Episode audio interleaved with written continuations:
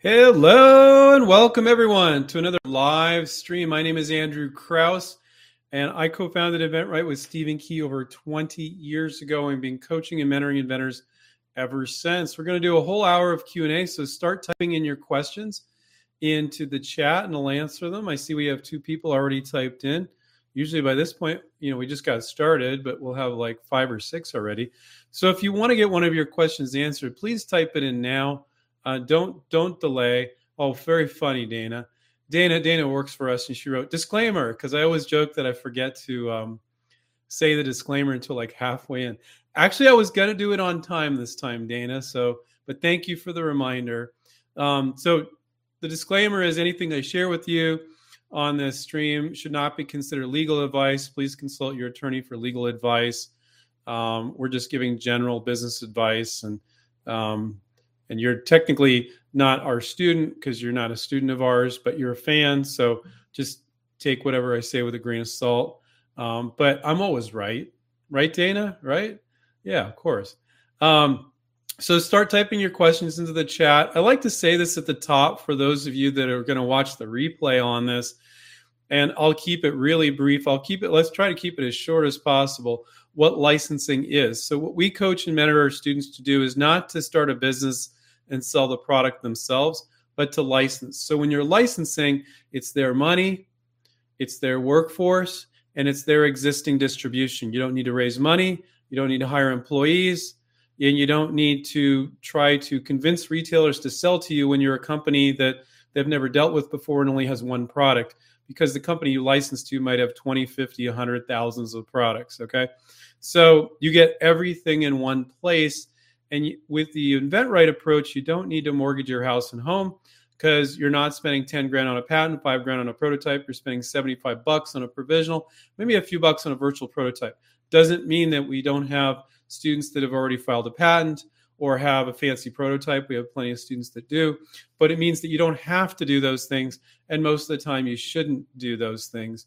But you guys can ask me questions on that if you have any questions on that. So um, let's just jump in here.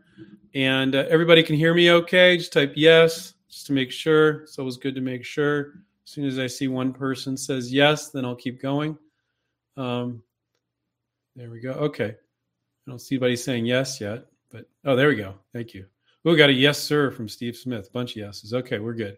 Um, okay, so uh, first one's a handle. You guys feel also feel free to type in your first name uh, at the beginning of your question so that I can read off your real first name or a nice first name rather than these silly handles. But I kind of have fun with the handles. So um, this one's from Recessive Genius.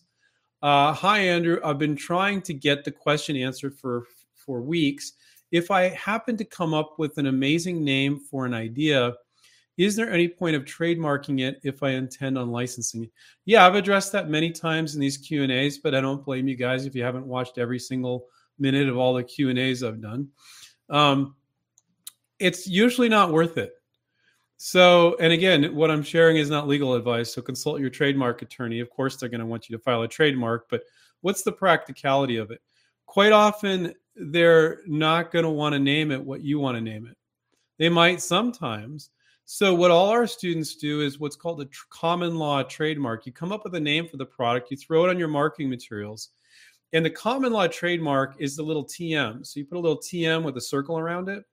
And the registered trademark is the R with a circle around it. So a common law trademark just means you're putting people on notice that you intend on filing a trademark. Um, you may have you may have not. So so for instance, we've been around 20, 21 years at InventRight here.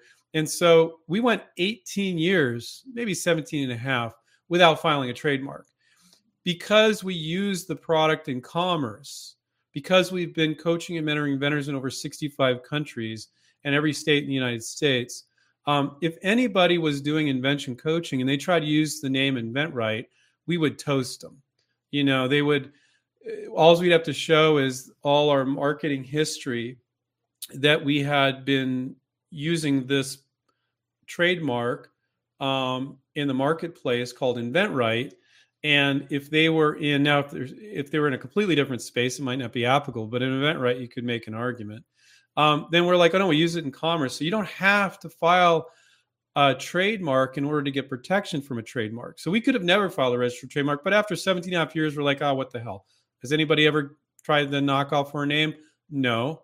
If anybody ever did, we would we would just be able to kick their butt because trademarks are pretty easy to um, debate. It's just like okay, they're in this category and they have this name that's going to create confusion in the mind of the consumer. Okay, so that's if you're selling the product, but you guys are trying to license. You haven't sold anything, you haven't put it out there in commerce.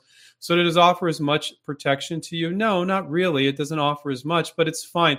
I've never had a single one of our students that I'm aware of get their ideas stolen or taken by a company they had presented to. So if they presented to a company and then one of these companies said, no, screw you, I'm going to take it. Or they just said, no, we're not interested. And later they issued it. I've never seen that happen to one of our students. And the reason why that is, is our students are very professional. Conducting yourselves professionally for that three or 4% of companies that might want to mess with you, they don't want to knock you off. So that's what I'm saying with regards to you sending your ideas into companies. And that applies to trademarks as too. If you got a great name for your product, um, it, it's just so unlikely that a company's going to like knock that name off. So what our students do, it doesn't cost them a dime. They put the little TM with the circle around it next to the product name. And nine times out of 10, they're not going to name it what you want to name it. So they're going to want to name it something else. But if they're interested, you're kind of putting them on notice. Look, this mark means something to me and I came up with it. And so you can license that. We've had students license that as part of the package. And then you could register and pay for the trademark.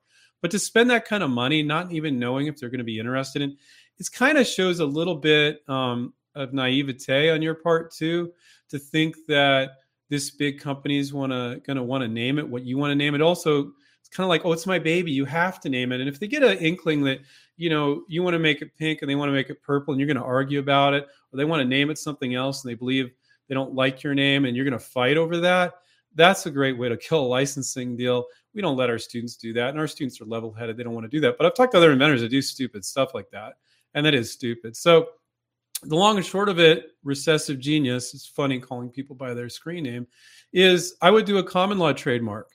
Uh, to spend the money on a trademark every time you come up with an idea, trademarking the name, people are way too obsessed with protection. Um, and they screw themselves that way because you, you start to spend all this money and what if you come up with another idea another idea another idea and your your bankroll to bankroll each project is getting bigger and bigger and you you know it's just it's an unnecessary cost so if you get if they really like it then i would register it now could that be a little risky? Could something happen there? Because you're not actually using in commerce but um yeah it could. Is it worth the savings? In this case i would say it is but again consult your attorney. I'm not your legal advisor okay? And of course the trademark attorneys oh yes you must file the trademark. You know of course you're going to say that. Um, so what's the point? Um, inspirational, intelligent athlete is the handle, and and they said thanks, Andrew. You're welcome. Um, I'll call you IIT, IIA, I guess. That doesn't make any sense.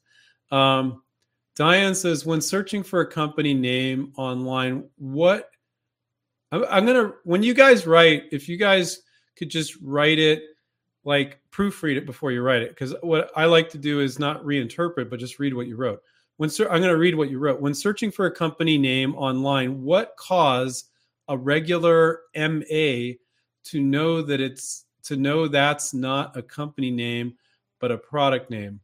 I don't know what a regular ma is. Um, when searching for a company name online what cause a regular ma to know that's not a company name, but a product name. I don't know what you're talking about, Diane. Um, can you retype it for me and put it down at the bottom? I appreciate it. I'd be happy to answer it, but I don't know what that means. Sometimes I'll quite often I'll like, I don't know, but I think they mean this. And I think I'm guessing right most of the time. On that one, I'm just not sure. Um, but clarify and I'll answer it. Um, let's see. Diane Wilson just wrote man.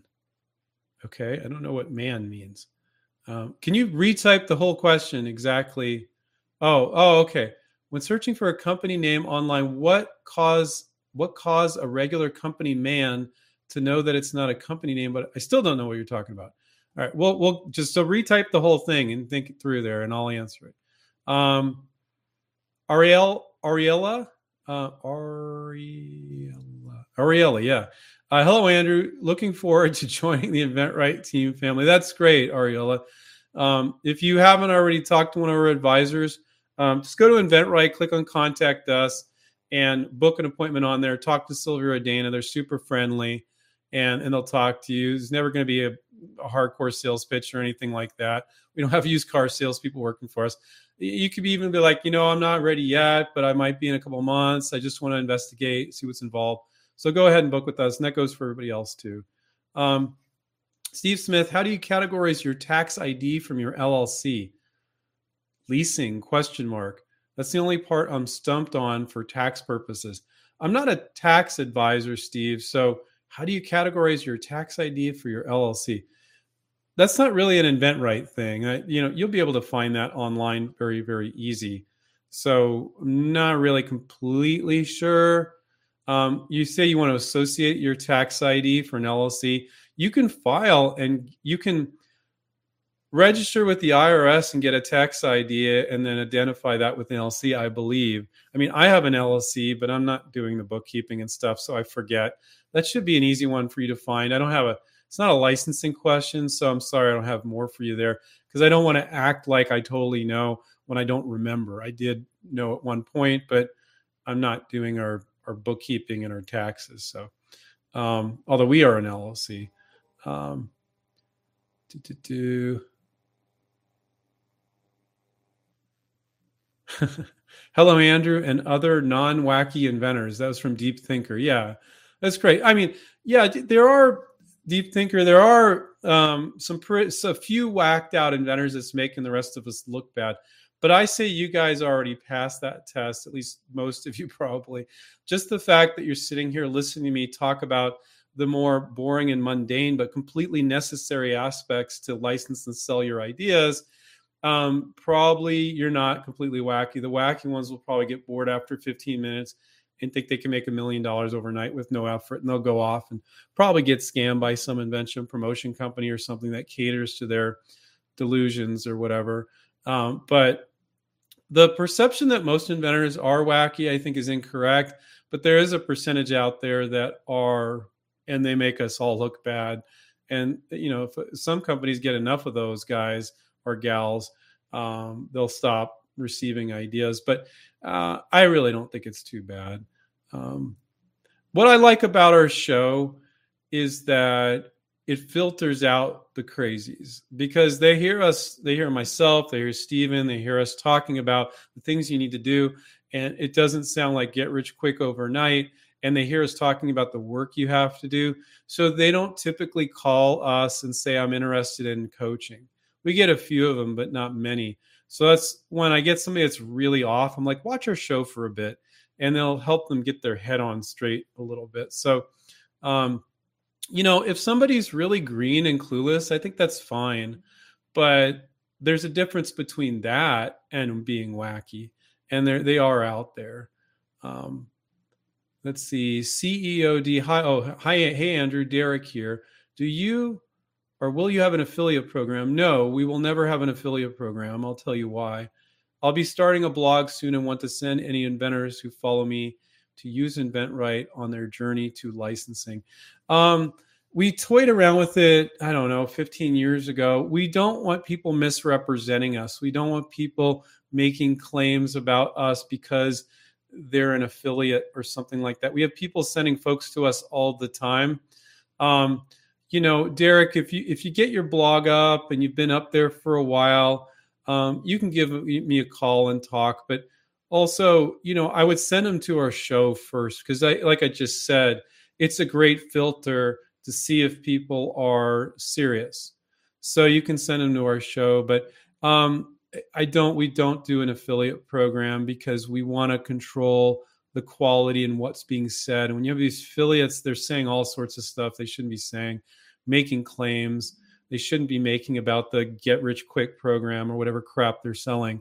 So that's the reason why we don't do affiliate programs. But and you're just getting up with your blog, but eh, you know, I, I tend to not really work with people that just literally got it up because a lot of folks, not saying you, like they're just they never get it up or it just disappears like a month or two or they don't really their heart's not really in it. But after you've been up for let's say four or five months or so reach out to me and we can talk. But um and in the meantime hopefully maybe you just send some folks our way. But we're we're really control freaks about being really honest and transparent with people and the whole affiliate thing is just um, i'm not i'm not big on it um, okay uh, fetters 4 I remember fetters 4 uh, when when making your product can you ask the company for parts from another manufacturer well i mean first of all if those parts aren't proprietary another manufacturer or another brand might have some certain parts that this company can use in their product. Um, but they may be generic parts. That company may be buying things off the shelf, or the company you license to may just make that part themselves. So, without getting into the details, Fetters for, but you know, one company isn't going to buy an, uh, a part from another competitor. That's not going to happen. But sometimes people go, "Oh no, if I, I got Velcro, and I'm doing my dumb voice because this is kind of dumb to think this, but it's okay. People are new. And they're like, oh, do I need Velcro's permission to use Velcro? I'm like, no. First of all, there's a generic version of Velcro, which is called hook and loop fastener. So you don't need to team up with Velcro to put Velcro on your product. Any manufacturer can buy Velcro or hook and loop fastener and put it on their product. So um, I don't know if that would be applicable to you, Fetters, for, but um, it might be. So that's some food for thought there. Okay. So take a look at that. But without knowing what your product is, I can't say yay or nay for certain. Um, but you know, in the end, you're just trying to intrigue them with the benefit of your product. Um, Ariella, uh, do you help your mentees with partnering in different categories such as manufacturing, application, and use? Oh, patenting, sorry. Um, do you help your mentees with patenting in different categories such as manufacturing, application, and use? So, yes, we have um, a solution that comes with our coaching program called Smart AP, and it guides the inventor to file the provisional patent application. Um, we're not your legal advisor, so we can't tell you specifically what should be in it, but the software that our patent attorney we teamed up with will guide you through that part. But a big part of what you're doing when you're filing a provisional is thinking about the variations, workarounds, and improvements. You can brainstorm that with your coach. So that's 80% of filing a good provisional. So, um, addressing in the provisional patent, um, it working in different categories or or different versions of it, yeah, you can brainstorm with your coach. Our coaches are licensing experts. They're not engineering experts, but they could guide you. And most of this stuff doesn't require engineering, it's just kind of obvious, but some of it does. They could guide you and they go, well, you know, I will go here to find that answer or there to find that answer. So, yes, we would guide you in um, brainstorming the variations, workarounds, improvements that you can include in your provisional, definitely. Um, and we have two versions of doing that. We can refer you to a patent attorney that will file it for you, the provisional, or we can do the DIY version, which is what the vast majority of our students do. There's no need to pay a patent attorney to do a provisional patent application. We can do it yourself. And for those of you that are new, if you ever looked at a patent, you're like, what the heck is that? It's like some sort of foreign language. But a provisional can be written in common English. When you write a provisional, it's not going to look like, nor does it need to look like, a regular patent when you do a patent search. So I always like to say that because people are like, I couldn't write a patent. I'm like, yeah, you can. I have students that don't have a GED that can have had wrote a provisional patent. I've never had a student in all this time we've been doing this that couldn't write their own provisional. And when we've um, had we went back a, it wasn't that long ago actually it was about 10 months ago. We got permission from some of our students to share their ppa with this attorney we know and we said hey what do you think? The the the, the what, what do you think with regards to the quality level that our students were filing their provisionals at? And he's like whoa this is like way better than i normally see. Like when i file uh, patents for inventors and they send me their provisional it's just like oh my god it's a mess. But this is great you know and we were actually asking him because we some of our students want uh, attorney to review their provisional and i always tell them it's not necessary but some of them like, no, no, this is a really big project, it's really important. So we wanted to ask if he was cool with it, and he decided he would said he would do it for like really cheap because he's like, these are really good. Your students do a great job. So hopefully those are encouraging things um, to say. Um, El Elenardo. Um, in one simple idea, it seems Stephen's approach was to have one simple idea succeed by moving quickly and pitching hundreds of simple ideas. Not really. Um, thought thoughts on approaching licensing with only one or a few great ideas. Okay, yeah, no. So um, the point that that Stephen and myself make in one simple idea is that because Steve, because I don't know if you guys know this, but one simple idea is based on um, Stephen and myself doing InventRight for a really long time before we did that book. So there are techniques that Stephen and I have come up with over time. And I don't know if you guys know this, but I was the first InventRight coach ever. And I trained our first coaches, and then I was in charge of all the coaches. Now we have a head coach, Terry, that's in charge of all the coaches. So it was techniques that we developed together and then we put into one simple idea. So one of the main approaches in there is in the end, not necessarily the beginning, but in the end, licensing is a numbers game.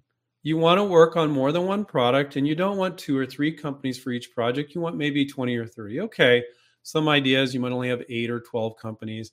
If you had a project that was only had literally two companies, I wouldn't bother working on it. Now, the thing is, a lot of inventors think they only have two companies. I look at the project and I'm like, no, you have like 30 here. You're not thinking about this right. So if you're like, oh no, these are the two, it's because you don't know how to make your list of companies.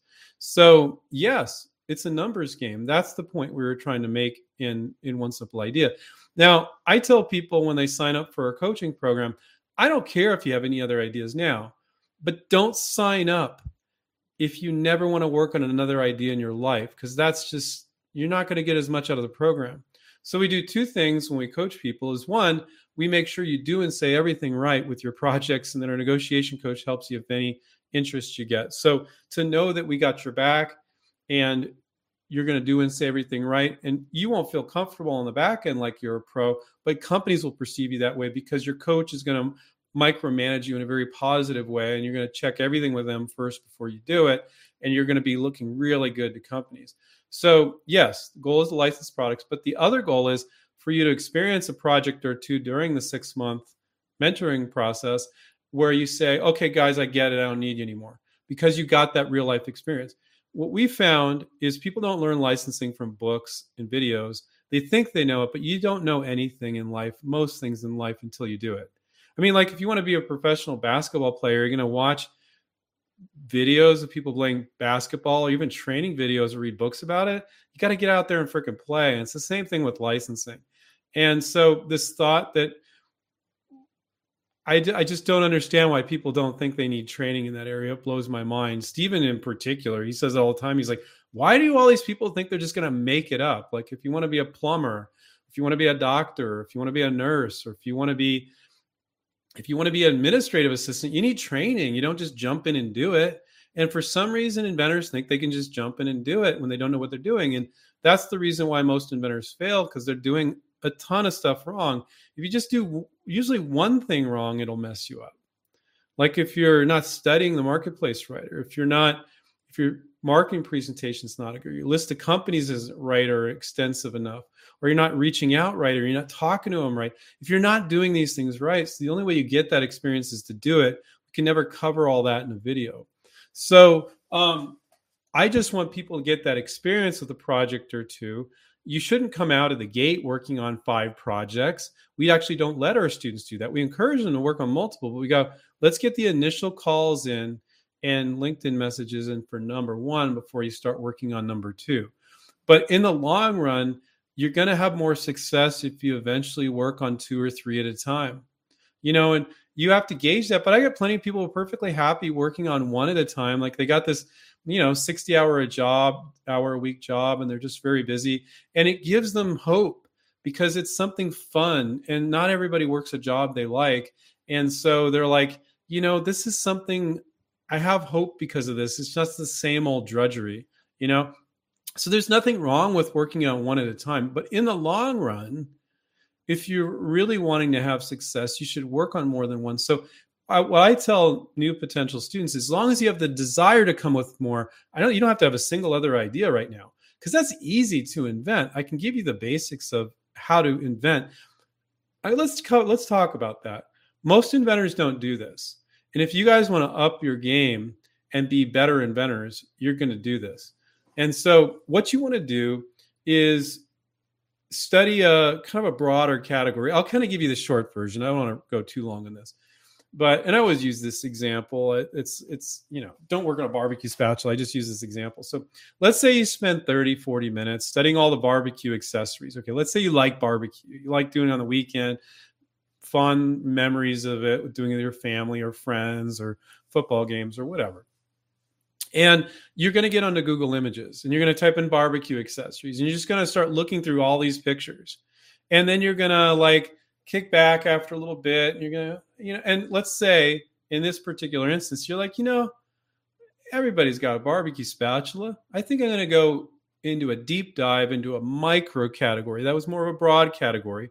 You can't become an expert in barbecue accessories and um, in four hours. It's too many, too many, too much. Now, you could become an absolute expert at all the barbecue spatulas in four hours, without a doubt and you could do it like it's two hours here, another hour, another hour, whatever. You could do it four hours at a time, what have you. It's kind of fun, and you don't have anxiety about what you're going to find because you don't have an invention. What happens is, well, it's kind of stuffy in here. Let me open up these windows. Hold on a second.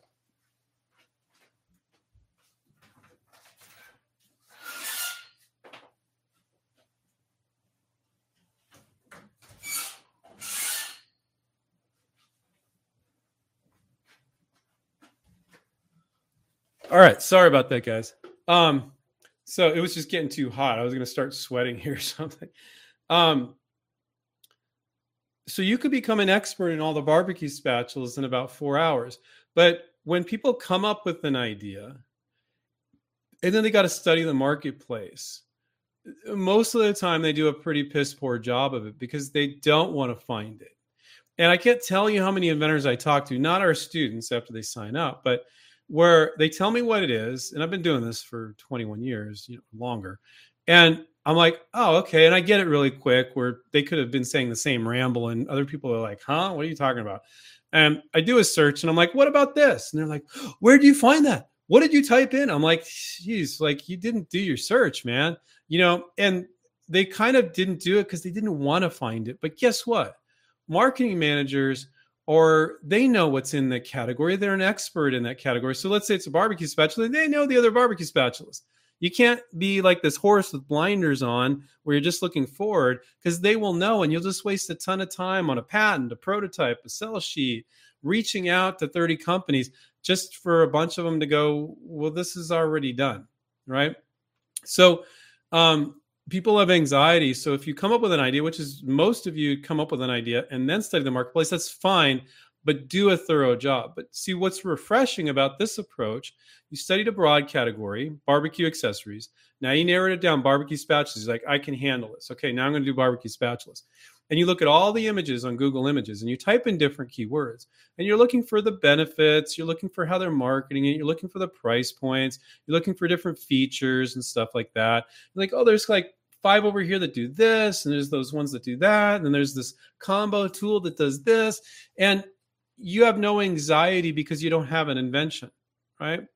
And then you invent. Now you're an expert in the micro category.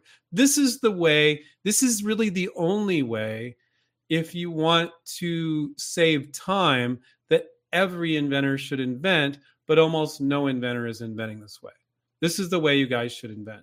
So, Leonardo, if you are like, I got this one idea, but I don't know if I have more ideas, play around with that a little bit and it will come to you. Now, if you spend four hours solid, or let's say three hours solid, or two, you know, your brain might be fried. And so don't feel like you have to invent during that process. It's kind of like a little better that you don't. Maybe you write a thought down because um, you want to kind of really get an idea of the space first and then invent. So once you understand that space, now you you bookmarked all that stuff. You know, you get fancy, you put in Evernote, or you just bookmark in your browser, whatever the heck you want to do. But you got to bookmark those images and those pages where you found those products. And then maybe you're taking a shower, maybe you're driving down um, the street, and it'll just come to you. Or maybe you sit back, probably do this sit back at your computer, look at all that stuff again, and it will come to you. If you came up with one idea and you do this, guaranteed, guaranteed, you will come up with more. Doesn't mean it'll happen every time. Maybe do this barbecue spatulas and then time goes by and you come back and look at them again. It's just nothing's popping. And it might pop a year from now or five months from now. And then, or it might come to you right away. But then you're like, okay, no problem. That didn't work. I'm going to study another category. But this is fun. And you don't have the anxiety about finding something that's similar to yours. So, um, so if you just have one idea, and as long as you're confident with that process, and any of you can do this, you don't have to have more ideas. Get started with that one idea. Start trying to license it, whether we're helping you or doing it on your own, and get that experience. And then you can come up with more ideas. Don't second guess yourself. Any of you guys can come up with more ideas if, here's the caveat, if you have the desire if you tell me when I sometimes very rarely I have people like this idea, oh, this is big idea, and I'm like, great, yeah, that's pretty cool. And and they're like, I, am like, great, we're gonna teach the process. No, no, no, no, I want you to do this for me. I'm like, well, that's not what we do. We're gonna guide you to do it. And he's like, well, I, I'm not an inventor. I never want to do this again. I hear this not very often, but occasionally. You know what I would tell that person? I'd say, don't sign up because you're going to take all that experience we give you and you're never going to use it again ever but that's not most inventors. Most inventors, some I talk to some, they got hundreds of ideas, 50, 25. You know, I have I come up with them all the time. I don't write them down right off the top of my head, but I have other ideas. Or and all I say is, do you have the desire to come up with more? That is the only litmus test as to whether or not it makes sense to work on licensing your products. So I did a long ramble. Hopefully that was help, helpful, Leonardo. Um, let's see. Concrete says, "Hello. When when contacting people and companies on LinkedIn, should we send initial contact message to the contact's email too, as well as a message on LinkedIn? Thanks." Um, yeah, I think that's perfectly fine. Realize that sometimes when you click on the contact button, um, contact info button on LinkedIn, they might be using a junk email there because anybody can see that. They might set it so you can't see it unless you're part of the network. It really depends. Um, but I think that's perfectly fine. Both just asking for permission to send and not sending anything ever unsolicited. That's just a big no no. Um, uh, let's see. Do we? What was it? Diane had a question. Diane, you didn't type your question in again. I'm, oh, here we go. Uh, okay. Hi, Andrew. When looking up a company's online to pitch your sell sheet, how will I know I'm looking at the company's name and not a product name. When looking up a company online, I don't know what that means. Um,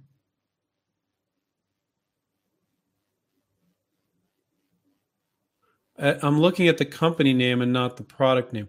Okay, so well, obviously you have a product. So let's say, let's say you're doing door stops, okay, and you find a company that's selling door stops at Walmart, okay and you know it's it, the name the product has a name that doorstop has a name and preferably on the online version you know uh, on walmart.com or wherever you're seeing it or at the store it'll say the name of the manufacturer. Now we'll always, won't always say that. If you're at the store you can turn over the package and this is manufactured by so and so right? Now sometimes this is a nice little tip. It's a detailed tip but if you find a website, a, a, retailing website where you find a product, you're like, oh, that that company, I think that'd be a good match for my product.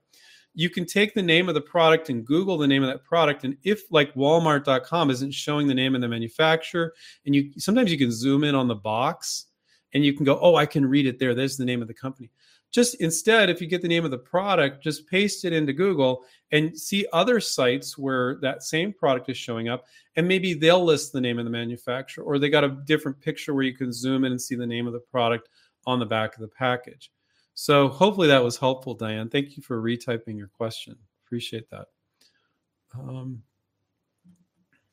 jeff said speaking of great names for products is it a good idea to give uh, the product a name on the sell sheet, or is it the description sufficient automatic bottle opener or bottle popper X extreme. You know, it really depends. Um, I I like descriptive names. So descriptive names kind of tell you what it is. I think that's more important because a marketing manager is going to look at your sell sheet. You have six to ten seconds. That's it, guys. They're not sitting over there mulling over it. They're not going to go to your website. They're gonna not going to like try to figure it out. If they don't get it in six to ten seconds, you're toast, and they'll go, "I'm not interested." Okay, so um, descriptive names can be very nice. I think when you get too fancy with the name, and it's like two steps down the path, like you understand the product, and now the name makes sense. Don't do those.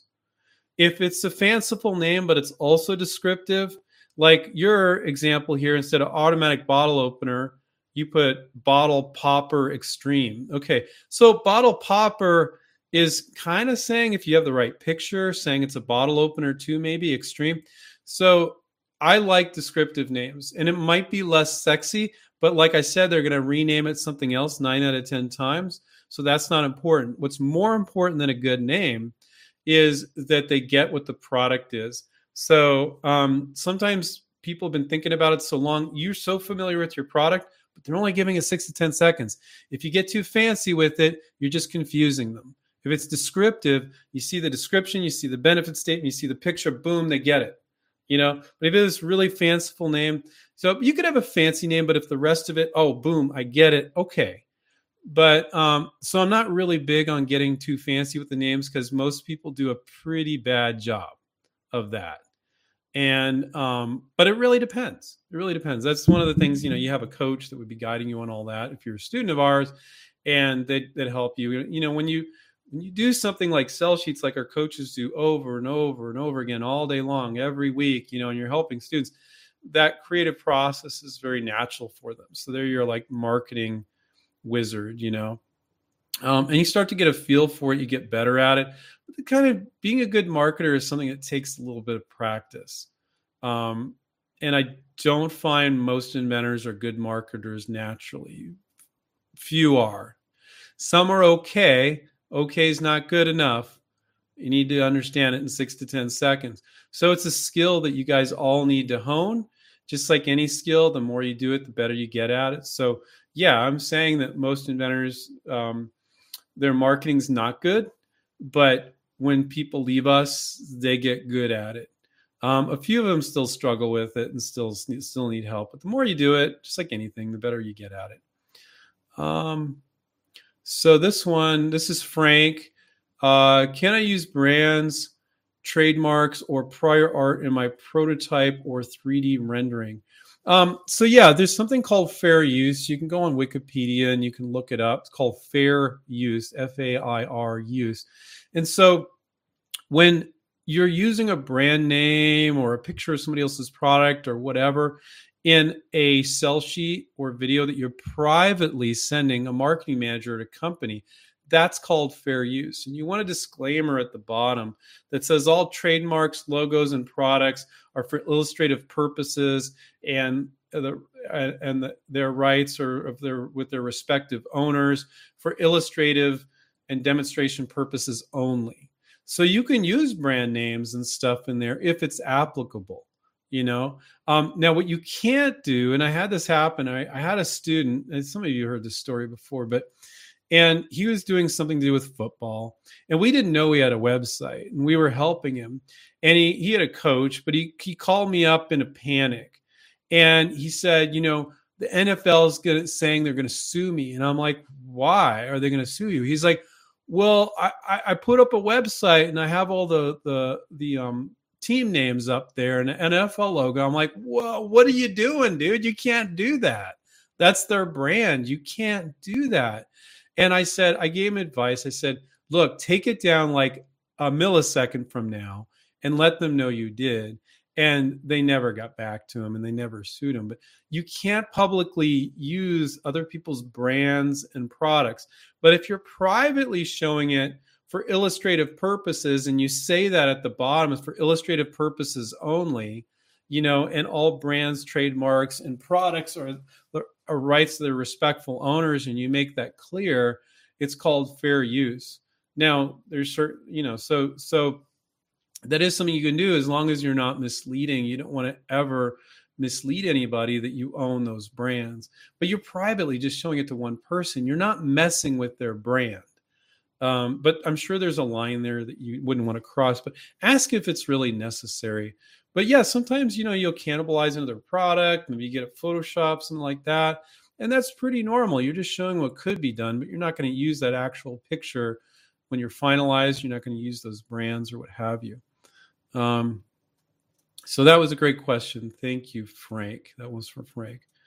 Um, Mariana, are are the invent are the InventRight licensing steps the same for intangible ideas like for an original cartoon character or kids book series and wanting to license it into a show?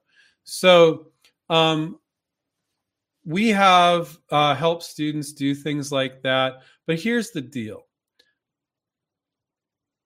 Let's so let's say let's say it's ugly dolls. That's something that's been around forever. So these ugly dolls, I don't know if you Google it. I haven't looked at that in like eons. But um, if the cute character stands up on its own and it's like ugly or edgy or fun or gross or whatever and people saw it on a t-shirt or they saw the doll or the whatever and they're like yeah i buy that and there's no show and there's no comic book then go for it license that but to tell people they should license your character and the character is not intriguing in and of itself when there is no tv show that's not going to work right why are they going to license this brand with this backstory? They don't have an opportunity to tell the backstory unless it was just very obvious on the packaging and people just looked at it and said, "Oh, that's that's fun," or "That's cute," or "That's like that's edgy. I like that. I'm going to buy that." You know, or I want that T-shirt with that funky character on there. But if it's required for the TV show to exist, it's hard to license these products and do essentially brand licensing when you have no TV show. It's kind of putting the cart before the horse, if you will. So um, now the license, so we can teach you how to license characters. We've had students do it. You can totally do that. Question is, does it stand up on its own without any kid or an adult knowing about a TV show? So that's the big question. Now, licensing to Hollywood or publishing a book is is a different kind of licensing. Um, you know, I, I don't want to deal with. We've been candidates for, I think at this point, four or five TV shows. None of them ever worked out. They make these big promises, all this Hollywood bullshit talk. Um, you know, I'm I'm hopefully there's no kids listening, but so, so be careful because my daughter's nine. She gets all upset when I swear, which I almost never do. But, um, but so you know, it's just, it just, I'm not, uh, we are not the ones to teach you how to pitch Hollywood. Okay. Um, and so you got to ask yourself, does this stand up on its own? And are you going to be doing character licensing for this before you sold a single book or there's a TV show or something? Now, maybe one could play off the other. Or maybe you, you, you do the character licensing and it does stand up on its own. They see it's successful and people love the character and then you do the show. Or maybe you do the show and then you do the character but it's got to stand up on its own. Okay. Um, let's see. Okay, uh, this one is from Ravage Hernandez. Um, Andrew, two weeks ago, a toy company sent me an NDA. They told me to sign and resend the attachment. I did. Is it a good time to contact them back to check the status, or should I give them more time? Thank you two weeks ago. Um, I would give them a little bit more time. And you know, here's the thing: when inventors don't want to give companies time, you know what the problem is? It's on you because you're not keeping yourself busy with reaching out to more companies. When you only reach out to one or two or three companies, you're sitting around, you can't help but to think about that submission. And then you're going to reach out to them too soon. You're going to bug them, and then you're going to be put in the amateur pile because you're pestering them. So I don't think two weeks is long enough.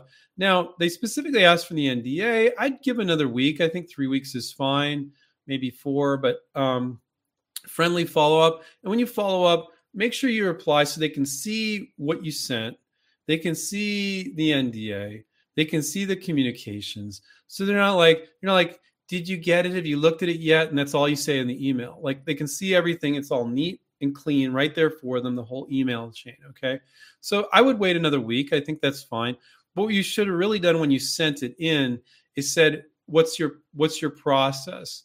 What's the timeline for receiving some sort of uh, comments back? Just ask that initially, and then you wouldn't be asking me. And it's going to vary tremendously with different products. But um, but the and I'm not saying you're anxious, but reach out to more companies.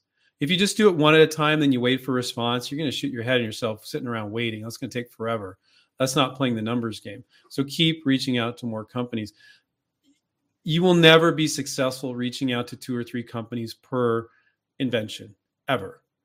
If not, you're getting really freaking lucky. And that's the reason, one of the reasons why our students are successful, because we force them to create a nice big list of companies, not the their favorite two or three companies that are right in front of their face were easy to find, or they're just the biggest companies in the world, or whatever. That's amateur hour. Don't do that. So, but you're in the game, Ray, Ravage. I think I'm saying that right. Um, because you're reaching out. That's fantastic, man. You're doing great. Um, deep thinker. Oh, is her name, or his. I'm not sure. It's a, uh, I've created a product that could be a great accessory for a Starbucks product. Web indicates they don't accept outside ideas, but having a hard time letting go. Worth looking for a back door. So Starbucks is uh, Starbucks. Most of the time, you wouldn't license Starbucks. So Starbucks is a retailer. They sell coffee. So why would you try to license to Starbucks? License to the manufacturers that sell the Starbucks. So if they're selling a coffee sleeve, if they're selling a plastic cup, if they're selling a glass cup, if they're selling some coffee accessory. So find the manufacturers that sell to Starbucks and license to them, and they will get it into Starbucks and as well a ton of other places. So that's the limited thinking that I see most inventors have. It's like, well, what about all the other coffee chains? You know, and could this be in stores too? Does it have to be in a coffee shop? Could it be in a big box retailer? Could it be in a drugstore without knowing your product? I can't say. But yeah, it's worth, you know, I like your thinking, Misha. It's worth looking for a back door. You're absolutely right. That's not a back door, that's the front door. But you just don't know how to do licensing yet, and you're just getting used to it, which is fine. So you're probably not going to. Uh, is there some isolated instance where it might make sense to reach out to Starbucks instead of these other ones? Yeah, but they're really impossible to work with. I've had a lot of people try to reach out to them over the years. It's it's basically impossible. Um, but you can get if you license to one of their companies, then they can get it in the Starbucks, you know, as well as everywhere else they distribute.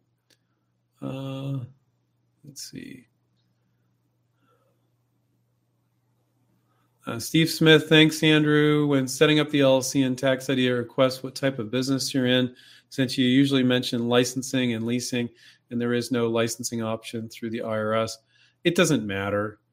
It doesn't matter what you put. Put whatever. Um, you could you could put product development. I would put product development, but it doesn't matter. It's I don't as far as I'm I know it's not going to affect like the way they tax you or anything like that. So I would put product development. You know, that's what you're doing basically. You just didn't know what word, so there you go. Um, Derek said, I've signed the NDA a company has sent me. How do I get the company to pay for the patent on the product?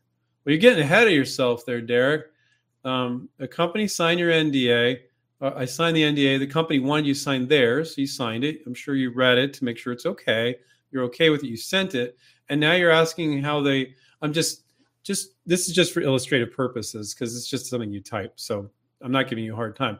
But now you're asking about how to get the company to pay for the patent. You're asking the wrong question. It's not the wrong question. It's a good question.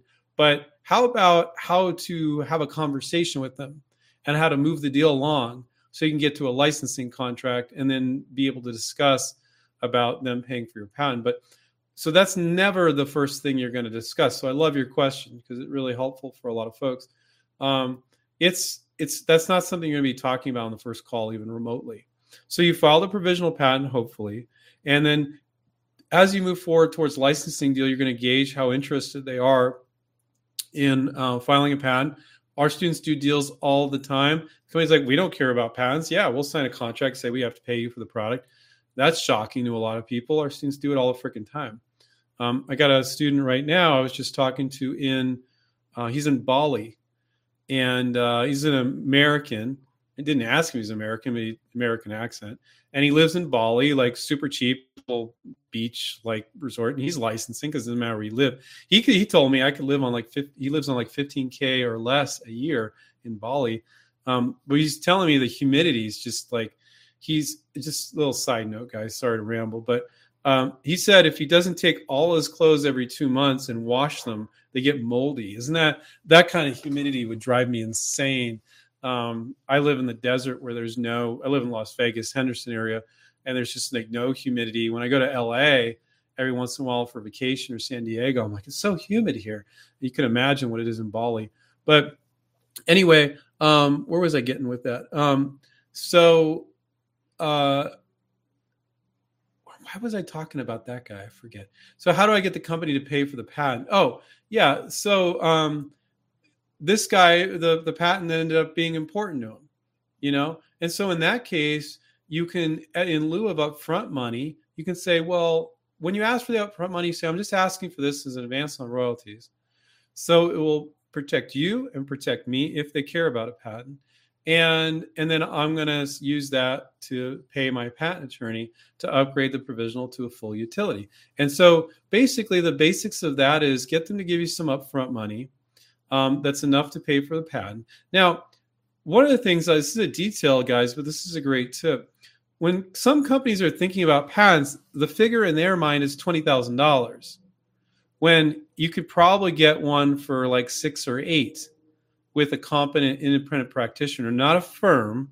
And so I think it's very important to say you have a very competent independent practitioner, and it can be done for this price because when you you're not thinking the same thing, they're thinking 25k and you're thinking seven, so you need to say seven. I have a very competent independent practitioner that can file this patent and will protect you and protect me. And you know, I would like to talk about an advance on royalties. So what an advance on royalties is they're going to give you the money, no money out of your pocket, and you're going to keep that. You're not giving that back. And then you can give that to money your attorney and they can file a provisional patent. Now, the first 7,000 in royalties, they're going to keep because they paid for your patent, which is yours, not theirs. Okay. Companies aren't, you don't want companies filing patents for you guys. It's always in your name. And then the contract gives them the rights to manufacture it. So if you have to pull the contract because they're not performing, you don't want to have to have them reassign it back to you. That's just a mess. You do not want that. We we advise our students never to do that, and they haven't run into that problem because of that advice. Um, so it's a discussion you have. There's a lot more to cover there. You know, it, it's when you get into a negotiation, it's it's like it's like moving around a bunch of cups and i got to go oh okay you're there. Okay this is what i would do and it's going to be different in every scenario. So but those are the basics that i think will help you derek and everybody else. And forget about that whole thing right now. Move the deal forward. If you don't know how to do that call us. We'll help you moving it forward. Now they just now they, you just signed the nda and sent it. They didn't even show interest in it yet. So you're not even they didn't even show interest in it yet because i don't see anything about you saying they showed interest. You just sent the product in, and you're already thinking about how they can pay for the patent, which is a good question. It's not a bad question. You you got to think a couple steps ahead and know how to handle that. Otherwise, you're going to feel uncomfortable when the time comes. So, it's a perfectly good question. Um, let's see. Uh, Del- Delucy 82. Should I get the LLC before licensing? Most of our students don't. They they you know, I always say when you're in the midst of a licensing deal, our negotiation coach insists that our students file uh, an LLC and do it under the LLC and not their own name. So that's a no brainer, an absolute must. But if you don't do it until you get to the tail end of a deal, that's perfectly fine. It's never bit one of our students in the butt. I don't see as being a big issue. Do you need a website? Hell no. And don't you don't need a website. Don't do a website, please you put your pro- first of all, you shouldn't be putting products up on your website, publicly disclosing products. Don't do that. Now, if you've been selling your product and venturing it, that's fine, but it's completely unnecessary. You're going to email a PDF or an unlisted YouTube video that nobody can see except for people with the link. So you do not need a website by any stretch of the imagination, complete and utter waste of time. If for some reason you had to, you know, and you want to use your domain name like Bob, bobsmithdesigns.com or something, bob at bobsmithdesigns.com. Um, have that website, very general, like it could be a one page website. We design and license, um, we design, develop, and license new products have a little one pager and then contact information. Um, you know, when and you don't need a domain name either. You could use Bob Smith Designs at Gmail and you're good to go. A lot of corporate people use Gmail. I'm not promoting Gmail in a lot of ways. Sometimes I'm not a fan of Google and some of the things they do, but um, if you want to use your own domain name like bobsmith.com and some people do that but then the website's not there and that's always a little bit awkward. You know it's like well i don't see anything on the website. Like the email's functional with that domain name but the, but there's no website. So in that case just one page splash page but don't put any products up there ever it's a waste of time it's also you're asking to jump through hoops if it's right in front of their face in the email that's what you want you want them clicking off to your website. You don't want to make public disclosures. So be careful about that. Uh, Mama Africa. I just need someone in the USA to partner with. Well, that's what licensing is. So when you, are going to license to the manufacturer that sells to the retailer, they're your partner, and they do. Um, it's going to be their money, their workforce, and their distribution. You need to learn how to license, and that's what licensing is. But you don't just you need to know the process. You need to be a business person. You can't just have an idea you know i just need somebody to partner with. Yeah you need to learn how to reach out and nothing will ever happen if you don't bother to do that. But you're taking the time to listen to me ramble for an hour so that's your first step. Uh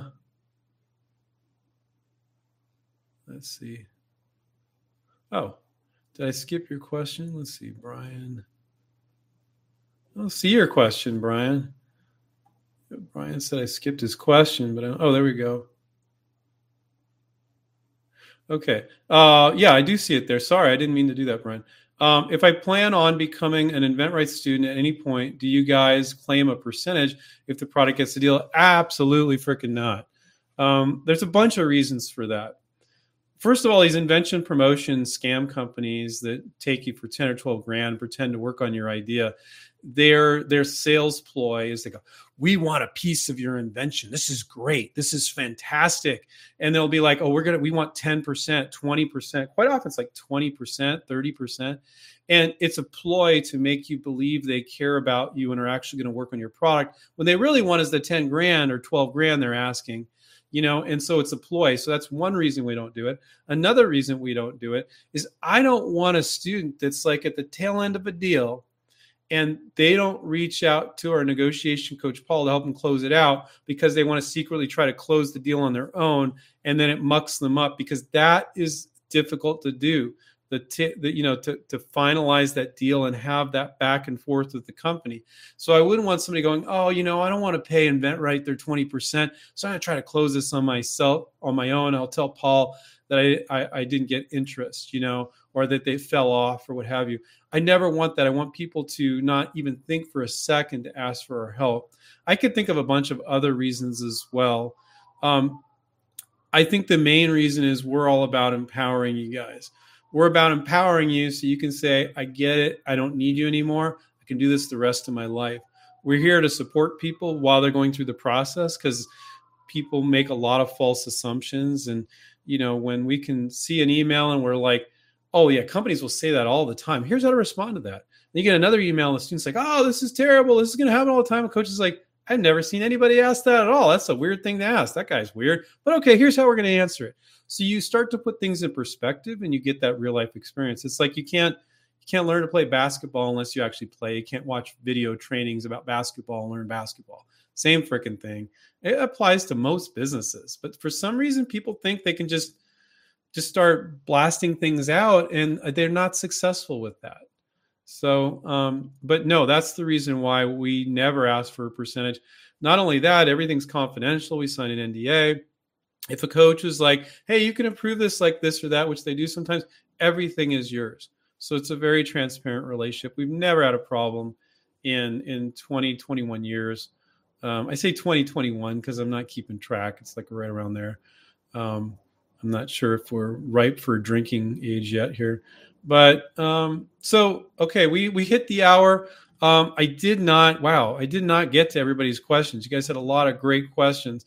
Um, for those of you that I didn't get to your question, next time show up earlier, type your questions in earlier, and I will be back next Monday.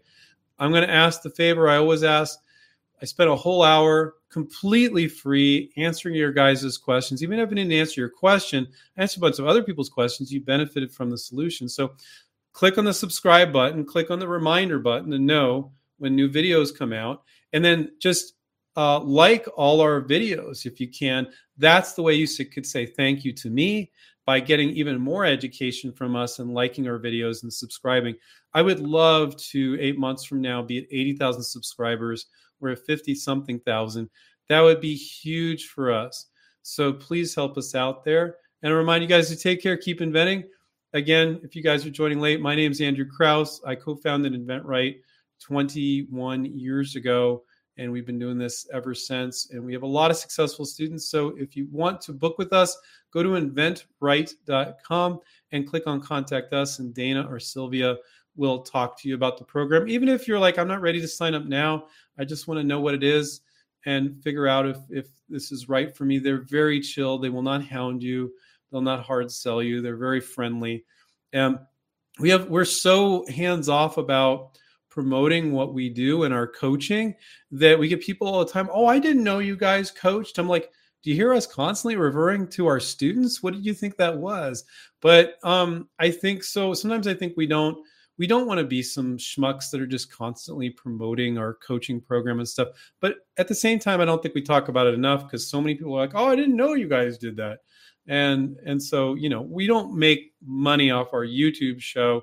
The way that we pay all our employees and the way we support people and the reason why we're able to have all these great programs like bridging the gap and all these other programs is because we do have to charge to mentor and coach people for literally half a year with a negotiation coach. We do a sell sheet. We do a virtual prototype. We give you software to file a provisional patent.